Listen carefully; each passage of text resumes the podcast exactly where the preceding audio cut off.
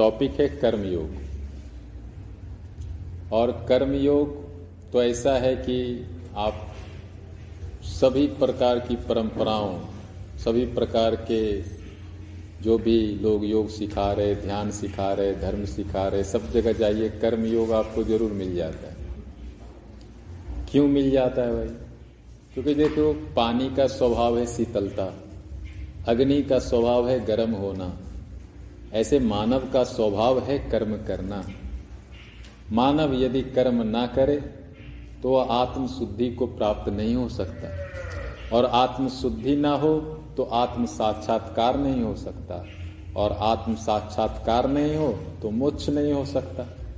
और जीवन का मोक्ष हमारे ऋषियों ने, योगियों ने, मुनियों ने कहा है, जीवन का लक्ष्य मोक्ष ही है। मोक्ष मतलब परम मुक्ति, न आना न जाना, न जन्म न मरण, न रोग न शोक, न सुख न दुख।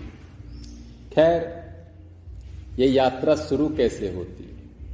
हमारे मनुष्यों ने पाया कि जब हम मानव जीवन जीते हैं तो तीन प्रकार के कर्म तो करने ही पड़ते हैं, हम चाहें या ना चाहें, कायिक, वाचिक और मानसिक।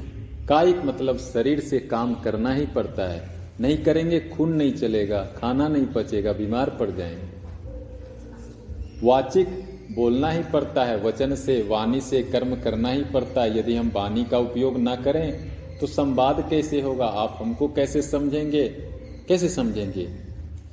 तो उस वाणी से कर्म करके ही हम एक दूसरे को समझ सकते हैं। फिर क्या है, मानसिक कर्म भी करने पड़ते हैं, क्योंकि मन से चिंतन ना हो, मनन ना हो तो जीवन में मैं सही जा रहा हूं कि गलत जा रहा हूं कैसे पता चलेगा? तो जीवन सही है कि गलत है, सुख दे रहा है कि दुख दे रहा है, यह तो चिंतन से ही पता चलेगा। इसलिए तीन प्रकार के कर्म मनुष्य जीवन में होते रहते हैं। अब ये तीन प्रकार के कर्म तामसिक भी हो सकते हैं, राजसिक भी हो सकते हैं, सात्विक भी हो सकते हैं, मतलब अच्छे भी हो सकते, बुरे भी हो सकते। तो कैसे हो सकते? सत्कर्मा, पांच प्रकार के हो सकते ये कर्म। सत्कर्मा मतलब अच्छे कर्म। अच्छे कर्म करेंगे तो क्या होगा? सत्कर्मा। अच्छे कर्म करेंगे तो इस लोक में भी प्रसिद्धि मिलेगी, लोग प्रेम देंगे, इज्जत देंगे, और मृत्यु के बाद भी शास्त्रों में कहा गया है स्वर्ग मिलता है, अच्छे लोग मिलते हैं, ईश्वर की प्राप्ति होती है, मोक्ष होता है।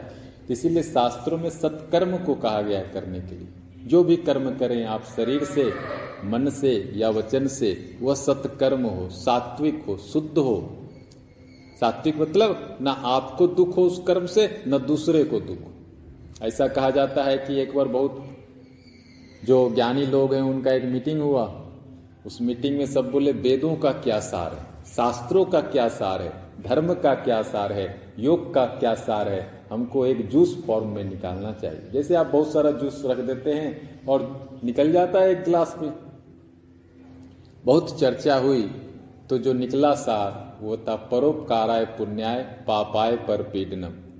लोगों की मदद करना, लोगों की सेवा करना, लोगों का कल्याण करना धर्म है, और लोगों को दुख देना, दूसरे को दुख देना, वह पाप है, अधर्म है। यही है वेदों का सार। मतलब यदि आप स्वयं से खुश हैं और आपसे अन्य लोग खुश हैं तो आप धार्मिक हैं, आप योगी हैं। आप स्वयं से खुश नहीं हैं और आपसे दूसरे भी खुश नहीं हैं तो आप कर क्या रहे हैं? आप कुछ कर ही नहीं रहे, इसका मतलब। और ऐसा एक और उदाहरण आता है। किसी ने पूछा रमन महर्षि जी से, ज्ञान योगी हैं, बहुत बड़े योगी हैं दक्षिण के, कि master how I should behave with others, गुरुदेव बताइए हमको दूसरों से कैसा व्यवहार करना चाहिए। तो ज्ञानी जी ने कहा, योगी जी ने कहा, देयर इज नो अदर्स, कोई दूसरा है ही नहीं, सब तो अपने ही हैं। तो जैसा तुम स्वयं से व्यवहार करते हो या स्वयं के लिए जैसा व्यवहार चाहते हो वैसा ही सबके साथ करो। हम अपने लिए तो अच्छा व्यवहार चाहते हैं कि आप मुझे प्यार से बात करें, बहुत अच्छे से बात करें, लेकिन हम कैसा कर रहे हैं दूसरे के साथ? तो ये सत्कर्म है। सत्कर्म का मतलब होता है कि हर एक कर्म में हम दूसरे की भी खुशी देखें। भले हमको थोड़ा दुख हो जाए, लेकिन हम यदि दूसरे को सुख दे सकते हैं, मुस्कुराहट दे सकते हैं, हंसी दे सकते हैं, तो वह सत्कर्म है। कुकर्म होता है दूसरा दुष्कर्म होता है। कुकर्म और दुष्कर्म से ही लोग मृत्यु के बाद नरक जाते हैं या कीट पतंग बनते हैं या जानवर बनते हैं। शास्त्रों के अनुसार, योग शास्त्रों के अनुसार चौरासी लाख प्रकार की योनियां होती है। चौरासी लाख प्रकार के जीव हैं इस ब्रह्मांड में, और योग का उद्देश्य है कि इन योनियों से, इन जन्म बंधन से मनुष्य मुक्त हो जाए। लेकिन जो लोग कुकर्म करते, दुष्कर्म करते, गलत काम करते हैं, शास्त्र विरुद्ध काम करते हैं, पाप कर्म करते हैं, उनको प्रकृति का श्राप लगता है मृत्यु उपरांत। और इस जन्म में भी उनको अनेक प्रकार के रोग, कष्ट, विपत्तियां आदि का सामना करना पड़ता है। तो इसको हमको अवॉइड करना है। तीसरा होता है अकर्मा। अकर्मा का मतलब थोड़ा सा आध्यात्मिक दृष्टिकोण है। अकर्मा मतलब ये नहीं कि काम नहीं करना। लोग समझते हैं अकर्मा मतलब काम ही नहीं करो। नहीं, यहाँ नहीं, कर्म तो करना है, अहंकार नहीं होना है। जैसे आप बच्चों के साथ कभी कभी खेलते हैं, बहुत खेलते हैं, आप थक भी जाते हैं, लेकिन क्या वो आपको काम लगता है? नहीं लगता है। बच्चों को देखिए, तितली के पीछे भागता है, भागता ही रहता है, पसीना पसीना हो जाता है, रात को पैर दर्द होता है, माँ बाप परेशान हो जाते हैं, लेकिन सुबह हुआ फिर तितली के पीछे भागेगा। वो भूल जाएगा कि रात को पैर दर्द हुआ था। ये अकर्मा है। काम तो बहुत कर रहा है, लेकिन उसको कोई भाव नहीं है कि मैं काम कर रहा हूं। लेकिन जीवन में क्या हम ऐसे काम कर सकते हैं जैसे बच्चा कर रहा है? यदि हम जीवन में अपने काम को उस तरीके से कर सकते हैं तो हम अकर्मा कर रहे हैं। कर्म तो कर रहे हैं लेकिन खेल भाव से, अहंकार नहीं। जैसे बच्चा तितली के पीछे दौड़ता है, पसीना भी हो रहा है, परेशान भी हो रहा है, खाना भी नहीं खा रहा है, रात को पैर भी दर्द हो रहा है, लेकिन सुबह हुआ कि तितली के पीछे फिर शुरू। क्या हम इस गति से काम कर सकते हैं? यदि हम उस गति से काम कर सकते हैं तो हम अकर्मा कर रहे हैं। कर्म कर रहे हैं लेकिन भाव नहीं है कि कर्म कर रहे हैं, लेकिन कर्म हो रहा है। ये उच्च स्थिति है, लेकिन योग के अभ्यास से किया जा सकता है। जैसे कृष्ण ने किया, भगवान कृष्ण ने किया, भगवान राम ने किया, और भी योगी लोग।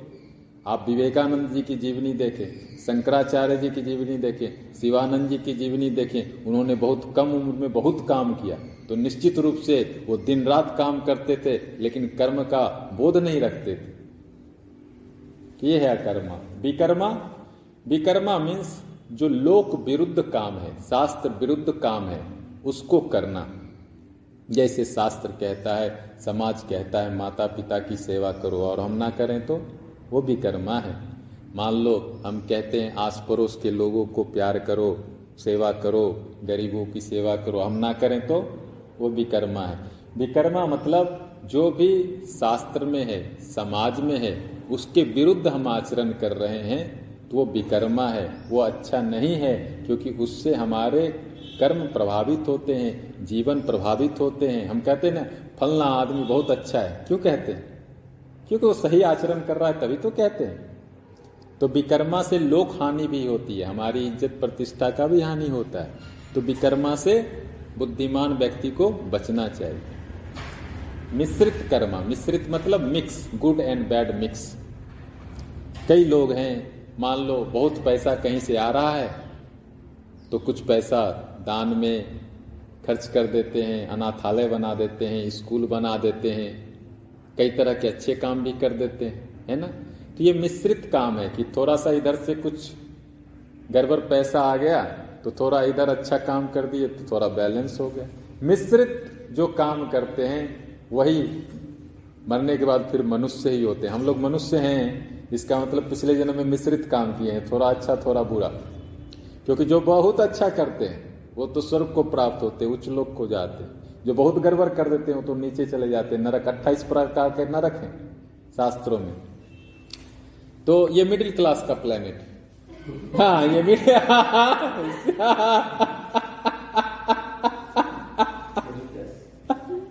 हम लोग हम लोग मिडिल क्लास में। सही में मैं सही बोल रहा हूँ भाई, तुम लोग विश्वास करो। मिडिल क्लास में जो थोड़ा बहुत अच्छा करते हैं वो नेक्स्ट अमीर बन जाता है। अमीरी का जो संबंध है वो दान से है, स्वास्थ्य का संबंध साधना से है। हमारे शास्त्रों में सारे कर्म का फल भी थोड़ा बहुत बताया गया है। जो बहुत अमीर हैं, जाने अनजाने पिछले जन्मों में दान किया है, शास्त्र के अनुसार बहुत चैरिटी करी है उन्होंने। तो उसका एक, एक जैसे हम ओम बोलते हैं तो ओम ही तो रिवर्स होता है ना। ओम बोलते हैं तो राम तो नहीं आता, ओम ही आता है। तो जो व्यक्ति को संपत्ति अनायास मिल रहा है उसने संपत्ति कभी दान करी है, वो रिटर्न हो रहा है। किसी को बहुत अच्छा स्वास्थ्य है, उसने कुछ साधना करी है पहले, वो रिटर्न हो रहा है। किसी ने बहुत सेवा करी है, मैं कल ही पढ़ रहा था, कोई व्यक्ति नेता होता है, कभी कभी आप देखेंगे कोई भी नेता बन जाता है, तो उसके पीछे कारण है, कभी उसने मानवता की सेवा करी है, वो उसका भी नाम है, वो नेता बन गया। तो ऐसे कर्मों के परिणाम होते हैं। आप आम लगाते हैं तो आम ही आता है, केला तो नहीं आता है। तो इसी तरह से इस जगत में कुछ भी एक्सीडेंटल नहीं है, nothing is accident, everything has systematic way. सब कुछ सिस्टमेटिक वे से चल रहा है। सूरज समय पे आ रहा है, सूरज समय पे डूब रहा है, गर्मी आ रही है, ठंडी आ रहा है, जवानी आ रहा है, बुढ़ापा। आपका दाढ़ी भी समय पे ही आता है, आप बोल दो कि दाढ़ी बाद में आए। सब कुछ सिस्टम से चल रहा है। तो बहुत ही वैज्ञानिक पद्धति है कर्म की, इसीलिए तो कर्मयोग इतना लोकप्रिय है पूरी दुनिया में। सारे संत कर्मयोग का गुणगान कर रहे, और सारे शास्त्र और सारे धर्म, क्योंकि सब योगियों ने, दुनिया में जितने भी योगी हुए, जहां भी हुए, उन्होंने पाया कर्म का प्रभाव आपके जीवन पे होता ही है, आज हो कल हो होगा ही।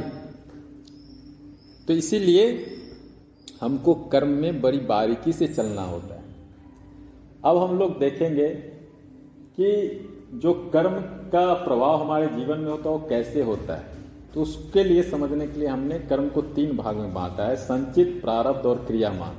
क्योंकि आखिर कोई गरीब हो रहा है, कोई अमीर हो रहा है, किसी का कैसा शरीर है, कोई लड़की है, कोई लड़का है, कोई कुछ है, आखिर ये सब कैसे हो रहा है, इसको हम कैसे समझें। नेक्स्ट जन्म में जेंडर भी चेंज हो सकता है। हाँ, हो सकता है, कुछ भी हो सकता है, हमारे कर्म के ऊपर। तो आत्मा का कोई जेंडर नहीं होता? नहीं, आत्मा तो ईश्वर का अंश है, वो निर्गुण है, निराकार है, जैसे आकाश है। आकाश में कोई गुण नहीं है, अनंत है लेकिन है।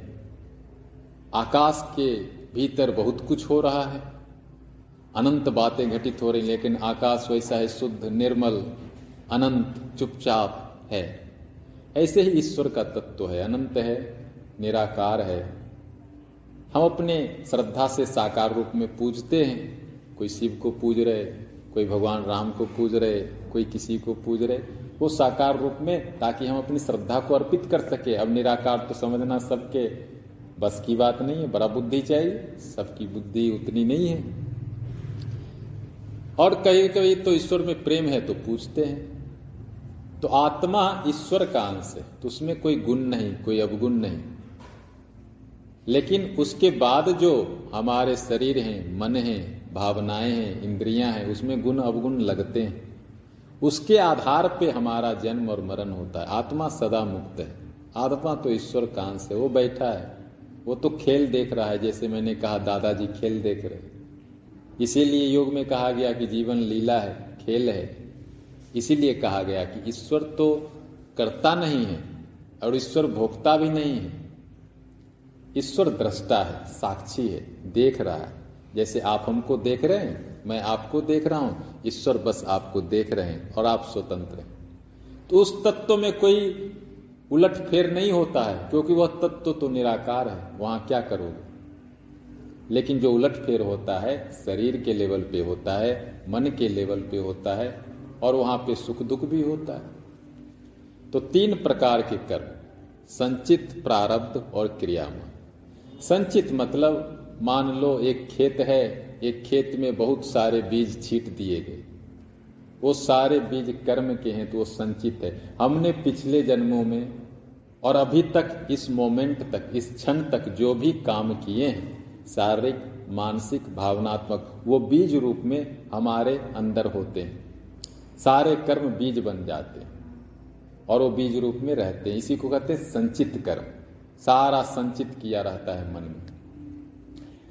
अब प्रारब्ध, प्रारब्ध मतलब वो जो हमने फसल लगाई कर्मों की, बीज छींट दिए, वो उसमें से कुछ कुछ फसल बन जाते हैं, पक जाते हैं, तो उनको आप आपको भोगना ही पड़ेगा। तो जो कर्म पक गए और पक के आपके जीवन में आ गए। जैसे आप स्त्री हैं, पुरुष हैं, गरीब हैं, अमीर हैं, यहाँ पैदा लिए वहाँ पैदा लिए, ये सब आपका प्रारब्ध है। वे कर्म जो पक गए थे आपको यहाँ ले आए। आप यहाँ आए, यह भी आपका प्रारब्ध है। आप यहाँ बैठे हैं, यह भी एक प्रारब्ध है।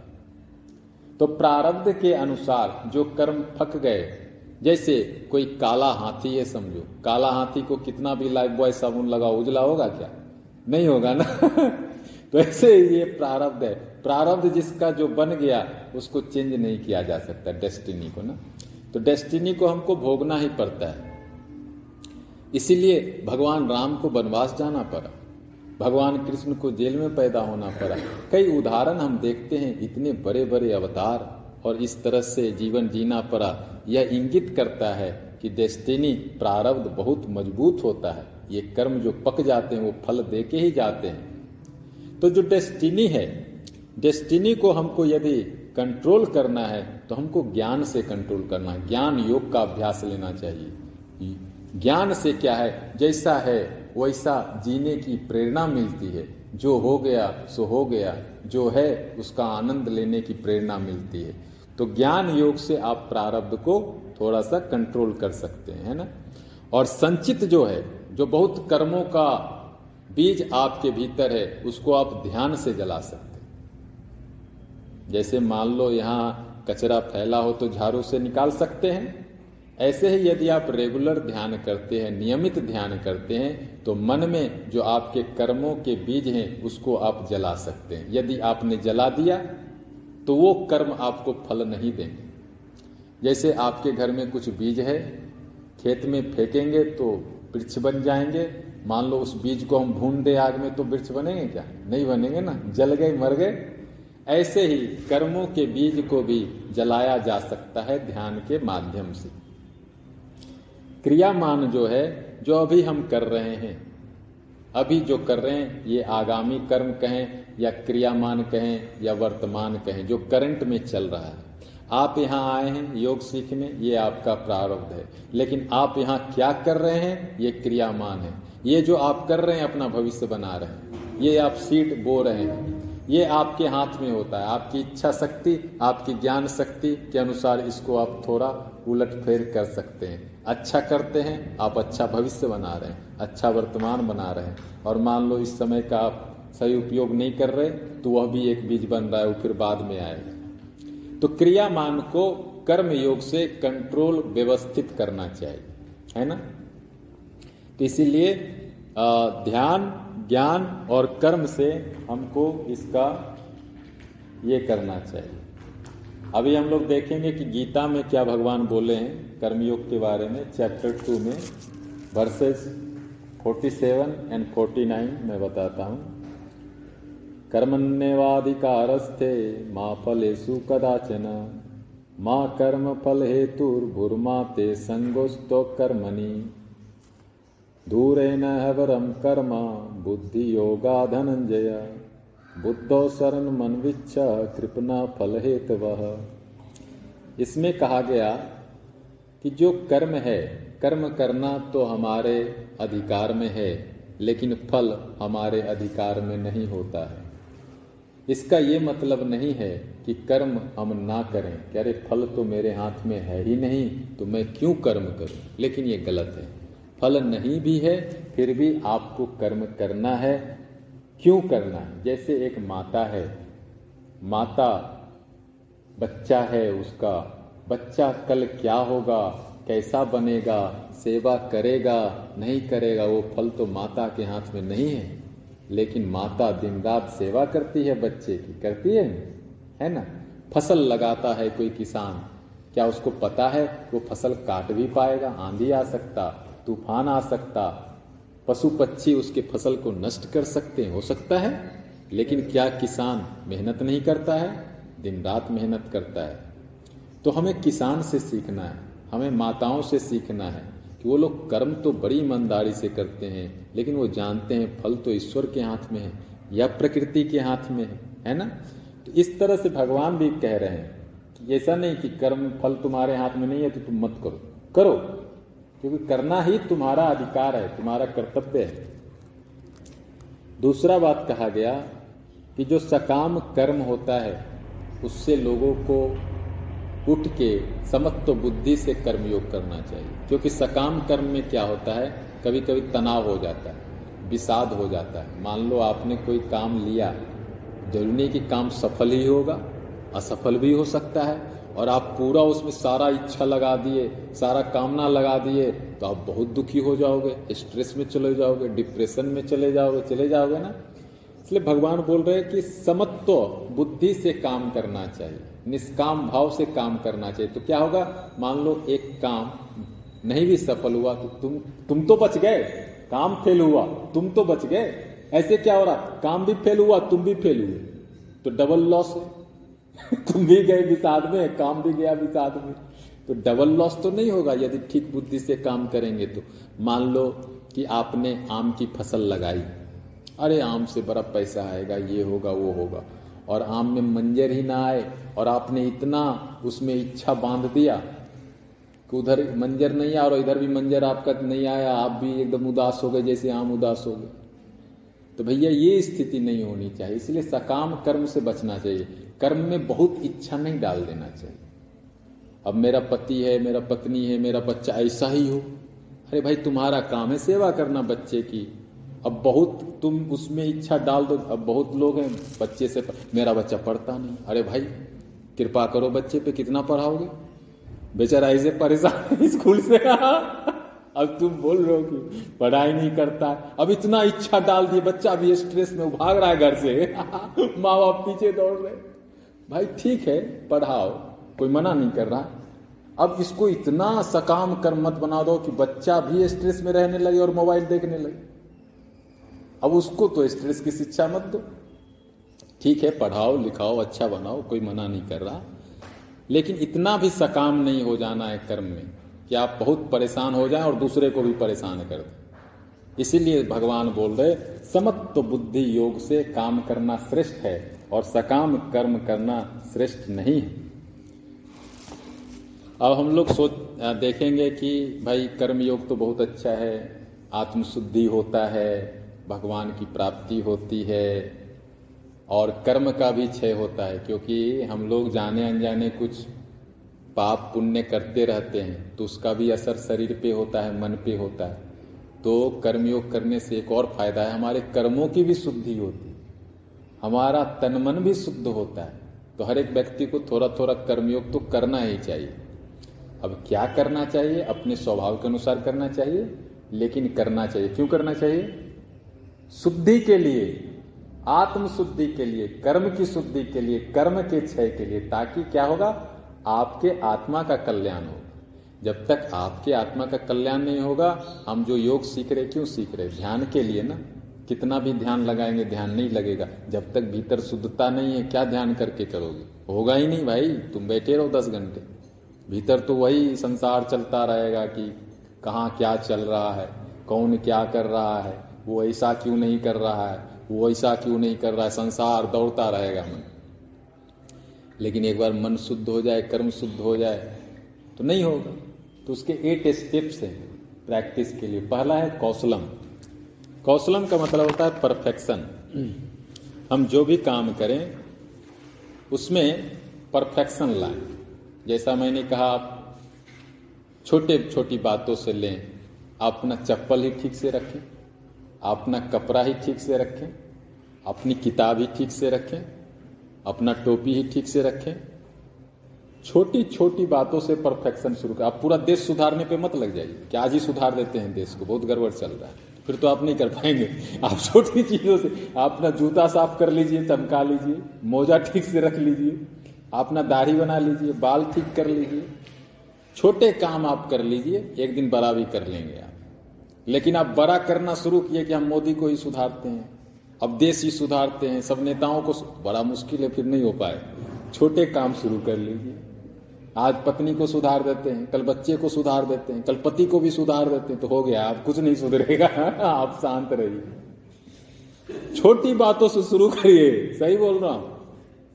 हाँ हाँ आप अपना किचन ठीक कर लीजिए, गार्डन ठीक कर लीजिए आप, तो आप शायद एक दिन सबको ठीक कर देंगे, एक दिन कर देंगे आप। क्योंकि अब आप कर्मयोगी बन रहे हैं, आपके भीतर वो चेतना आ रही है।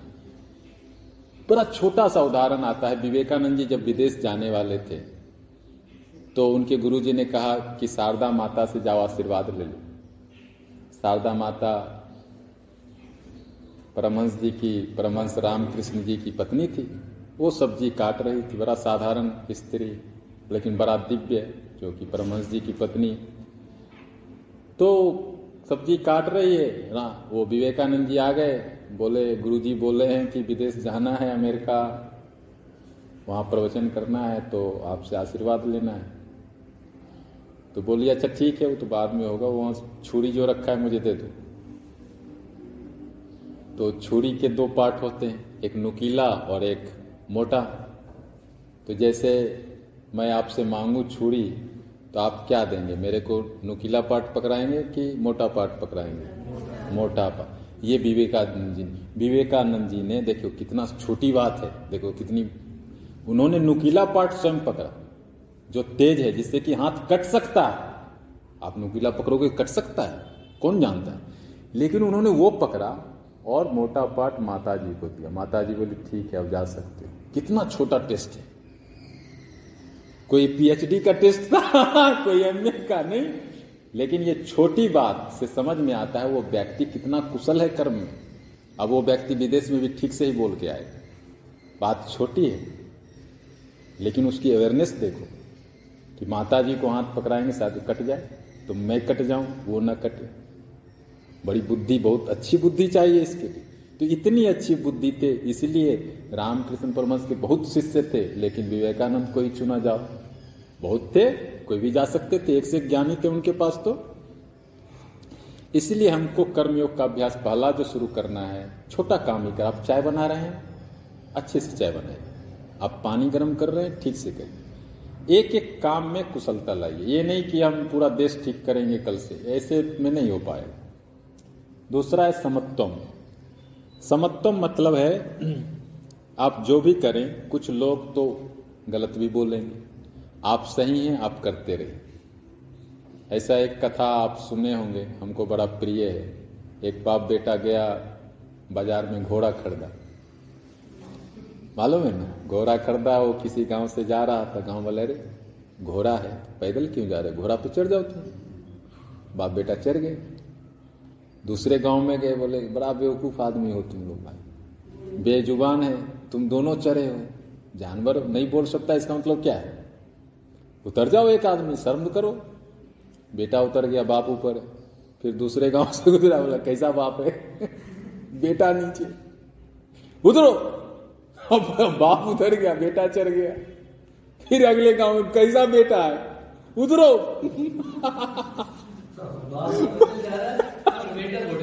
बाप बाप बेटा बोला घोड़ा को ही छोड़ दो, बहुत डेंजर बात है ये घोड़ा खरीदना ही नहीं था, मोटरसाइकिल खरीदना था भाई। समत्वम धारण करो, समभाव, काम अच्छा करो, लोग बोलेंगे ही, कुछ भी करोगे ना, कुछ लोग तो बोलेंगे ही। आप सबसे बड़ा रोग क्या कहेंगे लोग, हाँ, तो इसको छोड़ के चलना है, समभाव। और कभी कभी दुख भी होगा, सुख भी होगा, सर्दी भी होगी, गर्मी भी होगी, कुछ भी आप काम करोगे ना, थोड़ा परेशानी होता है। इसका ये मतलब नहीं कि हम कर्मयोग छोड़ते हैं ना। कोई भी कर्मयोग करते तो इसको ध्यान में लेके, जैसे गांधी जी शुरू किया अहिंसा का काम, बड़ा मुश्किल था, लोग बोले अहिंसा से कुछ होने वाला है, लेकिन जब भारत की स्वतंत्रता हुई तो ऐसे आता है कि उनका नाम सबसे आगे आ गया कि गांधी जी ने बहुत बड़ा काम किया। आत्मभाव, आत्मभाव मतलब सबको अपने समान ही समझना। तो हम लोग कर्मयोग में और आगे जा सकते हैं। किसी को छोटा या बड़ा नहीं समझना, किसी को ऊंच या नीच नहीं समझना, सबको एक दृष्टि से देख के सबकी सेवा करना है ना।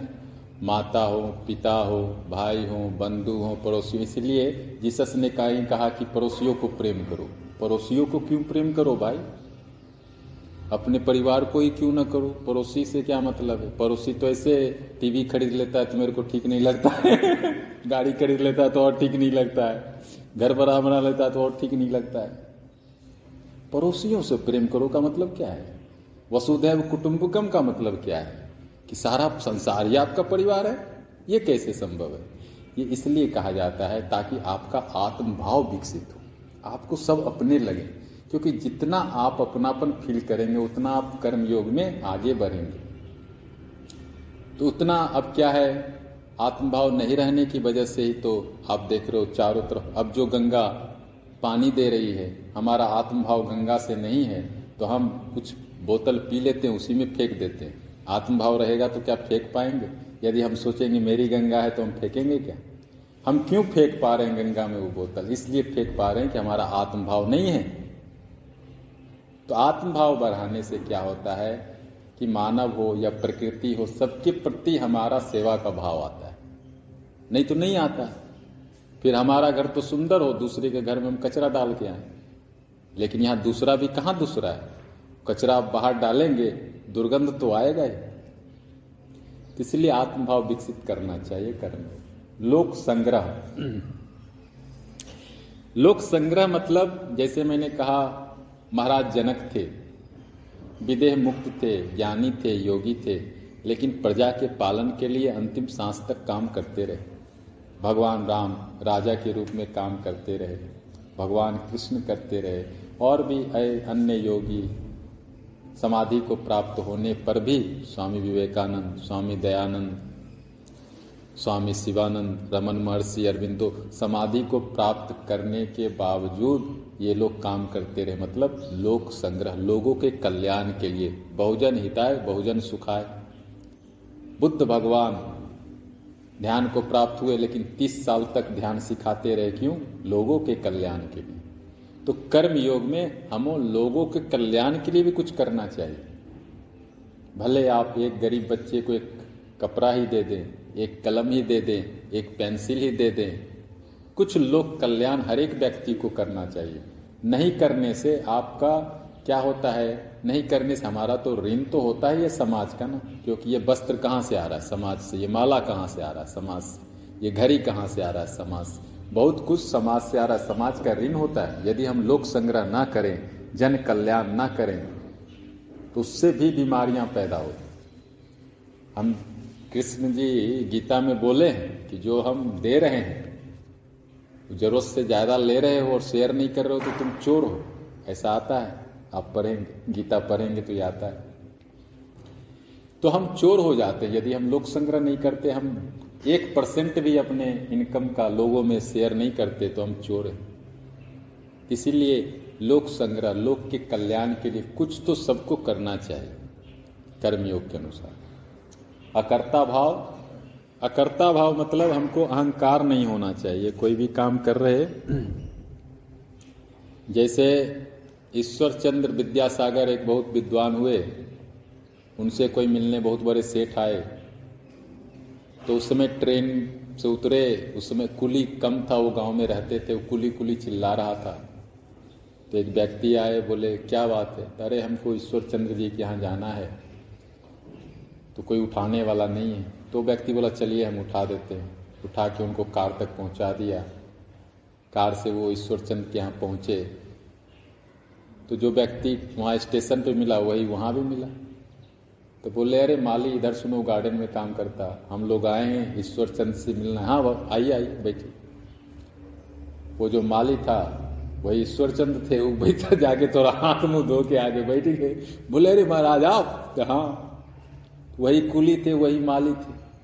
मतलब क्या है, अकर्ता भाव। कर्म तो कर रहे लेकिन भीतर कोई अहंकार नहीं है ना। तो कर्म तो करना है, लेकिन यदि हम अहंकार ले लेते हैं कि मैं ही कर रहा हूँ, मैं ये हूँ, मैं वो हूँ, तो उसमें आपकी बुद्धि न कठोर हो जाती, फिर ज्ञान को ग्रहण नहीं कर पाते आप। जितनी आप विनम्र रहते हैं उतना कर्म भी अच्छा होता है। आप कभी ना ईगो से फुल होके कोई काम करना, वो काम गड़बड़ होने का ये, और आप हम्बुल होके काम करना, वो काम का क्वालिटी बदल जाएगा। अकर्ता मतलब कर्म करिए, कर्ता मत बनिए। I am doer. लाइक आपका खाना पच रहा है, क्या आप पचा रहे? आपका श्वास चल रहा है, क्या आप ले रहे? आप आंखों से देख रहे, क्या इसके लिए कोई फीस जमा किया है? आपको सूरज की रोशनी मिल रही है, क्या आपने कोई टैक्स दिया है?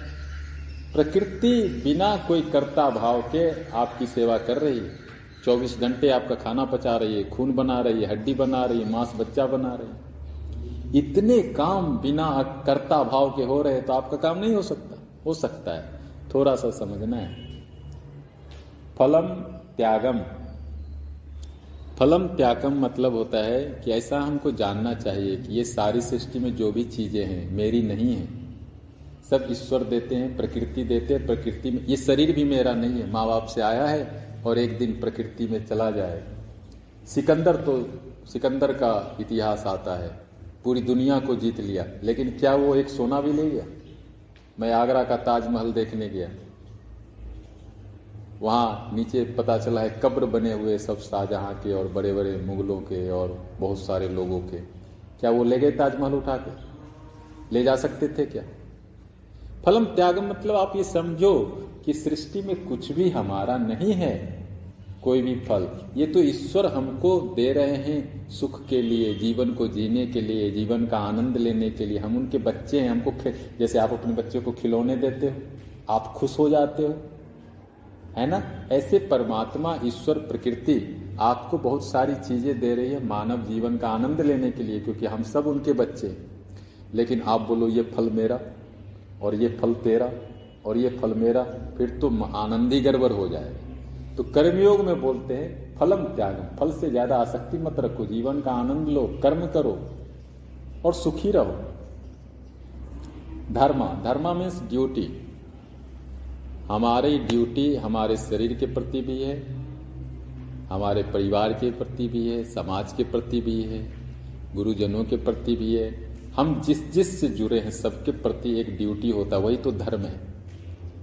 तो उस धर्म को निभाना भी कर्मयोग है। मान लो हम अपनी माँ की बात ना माने, मान लो हम आपकी बात ना माने, आप मेरी बात ना माने, हैं मैं टीचर हूँ मेरा एक धर्म है, आप स्टूडेंट हैं आपका भी एक धर्म है, है ना? तो यदि हम दोनों अपने अपने धर्म को निभाएं तो क्या होगा? कितना आनंद होगा, आनंद ही आनंद होगा। तो ऐसे ही है हमारा जो धर्म शास्त्र से सम्मत से दिया गया है। आप पत्नी हैं, आप पति हैं, आप पिता हैं, आप बहन हैं, उसका भी एक कर्म है। एक स्त्री है, मान लो माँ है तो उसका अलग बच्चे के प्रति कर्म है, पत्नी भी है पति के लिए उसका अलग कर्म है, बहन भी है तो भाई के लिए भी कर्म है ना। एक एक स्त्री है, देखो कितने उसके ड्यूटीज हैं, कितने धर्म हैं। उस सब धर्मों में यदि वो स्त्री ठीक करती है या वो पुरुष ठीक करता है तो वह तो कर्मयोग ही कर रहा है। कर रहा है कि नहीं कर रहा है? समर्पण मीन्स सरेंडर। हमें ये मानना चाहिए कि ईश्वर ने जो भी काम दिया है ईश्वर ने दिया है, और जो भी काम कर रहे हैं हम ईश्वर के लिए कर रहे हैं, ऐसा भाव रखना चाहिए। क्योंकि हम सोचेंगे कि नहीं भाई ये काम ठीक नहीं है, वो काम ठीक नहीं है, हर बात में नुक्स निकाल, हम कुछ कर ही नहीं पाएंगे, हम किसी की सेवा नहीं कर पाएंगे। तो हमको एक भाव भीतर रखना है कि जो भी है जैसा भी है ईश्वर का है, और मैं जो भी कर रहा हूँ या कर रही हूँ ईश्वर के लिए कर रही हूँ। ऐसा भाव रखने से आपका कर्मयोग अच्छा होता है। ये था आपका चैप्टर। आपको कोई सवाल है तो